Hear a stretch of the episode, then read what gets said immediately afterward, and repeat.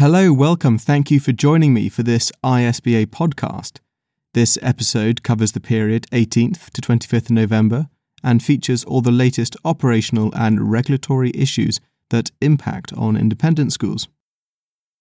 If you have a question, please email office at the isba.org.uk or refer to this week's bulletin number 9 dated 24th November and the summary of government guidance, which are available in the ISBA reference library. So, first off, it is interesting to note this week that the Commons debated the autumn statement, and following the Chancellor's criticism of Labour policy to increase tax on independent schools, there was a useful deliberation by MPs on both sides of the House. As a result, ISBA has been a co signatory of a letter to the Daily Telegraph on the subject of VAT on school fees and refuting the Labour Party claim that it will raise 1.71 billion and asking for robust analysis of its claims. The letter also defends the independent Baines Cutler report as the only research based on the surveys of many thousands of independent school parents. As you may know, the Baines Cutler report found that far from raising money, Labour could lose as much as £400 million a year by the end of its first term in government.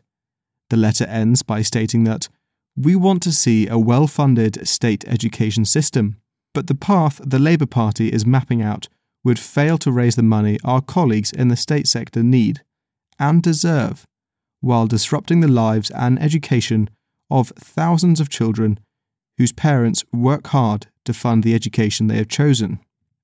And if you didn't catch it in the last week's Bursarcast, the Chancellor's autumn statement finally confirmed that the 2023 rating revaluation will be proceeding as scheduled, and the draft rating list has now been published.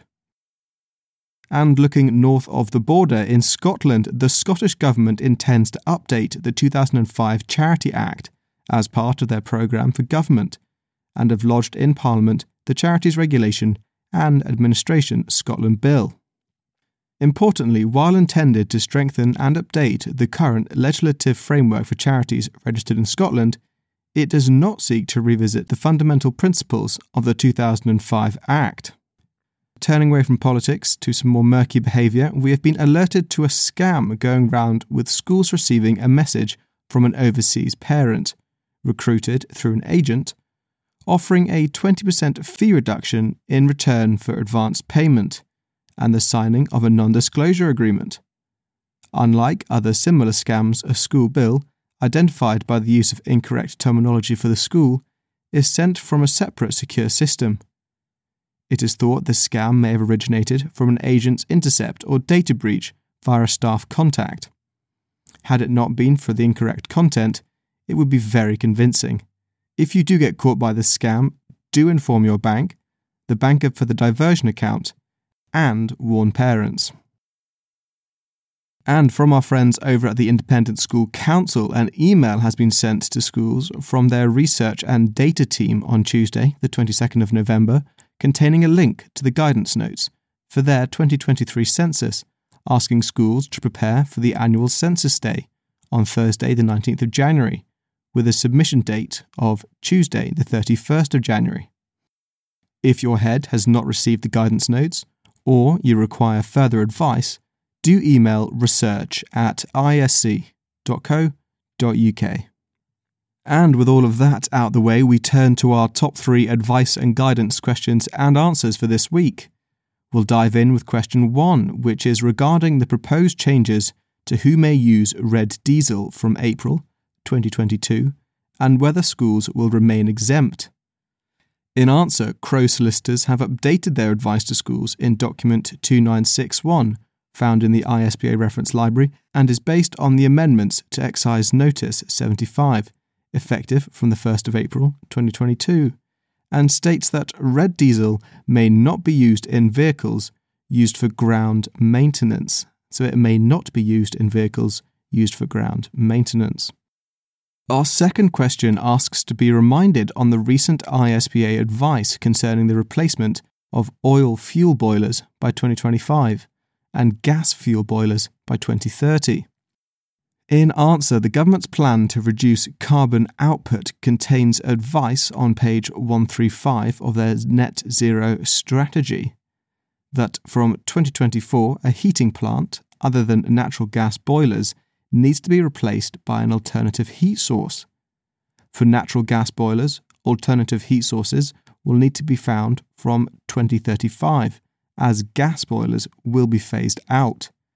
There is also useful guidance in document 2844, 2582, and the ISBA Sustainability Supplements. And our third and final question relates to a member of staff attending a school trip abroad with his wife as a paying guest and whether a volunteer check is required. In reply, and to cover the member of staff, his wife, and those staff and pupils on the trip, particularly given any sudden emergency, a risk assessment is produced and a DBS without barred list is processed. A useful reference is on page 190 of the ISI commentary at Appendix 3, Vetting Checks on Volunteers, which points to the appropriate advice. And ISBA's top tip of the week is to scan the ISI annual report for the last academic year, which is on their website in the section About Us. The report provides an overview of ISI's 525 inspections.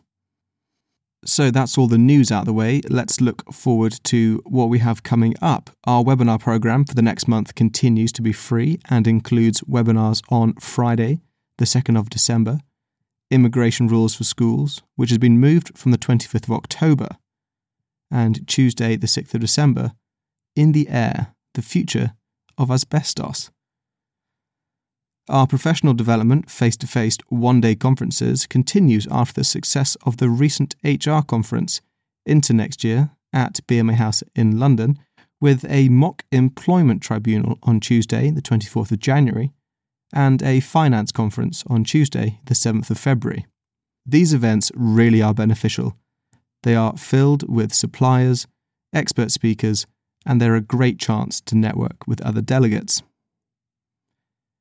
And a reminder on our last regional strategy in person day for this year, which is on the 5th of December from 11am at Bradford Grammar School. We see these briefing sessions as essential for bursars and ideal thought provoking material for chairs and board members.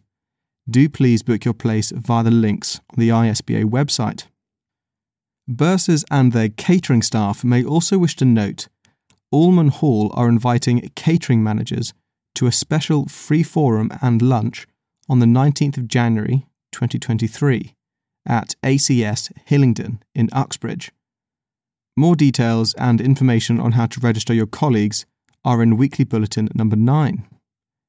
And our last face to face regional meeting this year is on Wednesday, the 30th of November at 2 pm for Southwest, Severn, and Avon at Taunton School. And the next online regional meetings are for the Welsh schools on Tuesday, the 29th of November at 2 pm, and Surrey on Tuesday, 6th of December at 9:30 a.m. For your information, the latest reference library additions and updated documents are the Summary of Government Guidance Updates, Policy for Visitors to School Accommodation, Charities, Regulation and Administration, Scotland Bill, Use of red diesel in schools update, ISBA model parent contract, weekly bulletin number 9, monthly bulletin number 10, and that's all. As ever, our legal guidance details are in the show notes for this episode. Thank you for listening. If you do find it useful, please do share it with other members of your team. Make sure to subscribe, which is just a simple click of a button, and this ensures you never miss a new update. If there are particular things you would like to see discussed on the podcast, please email podcast at the isba.org.uk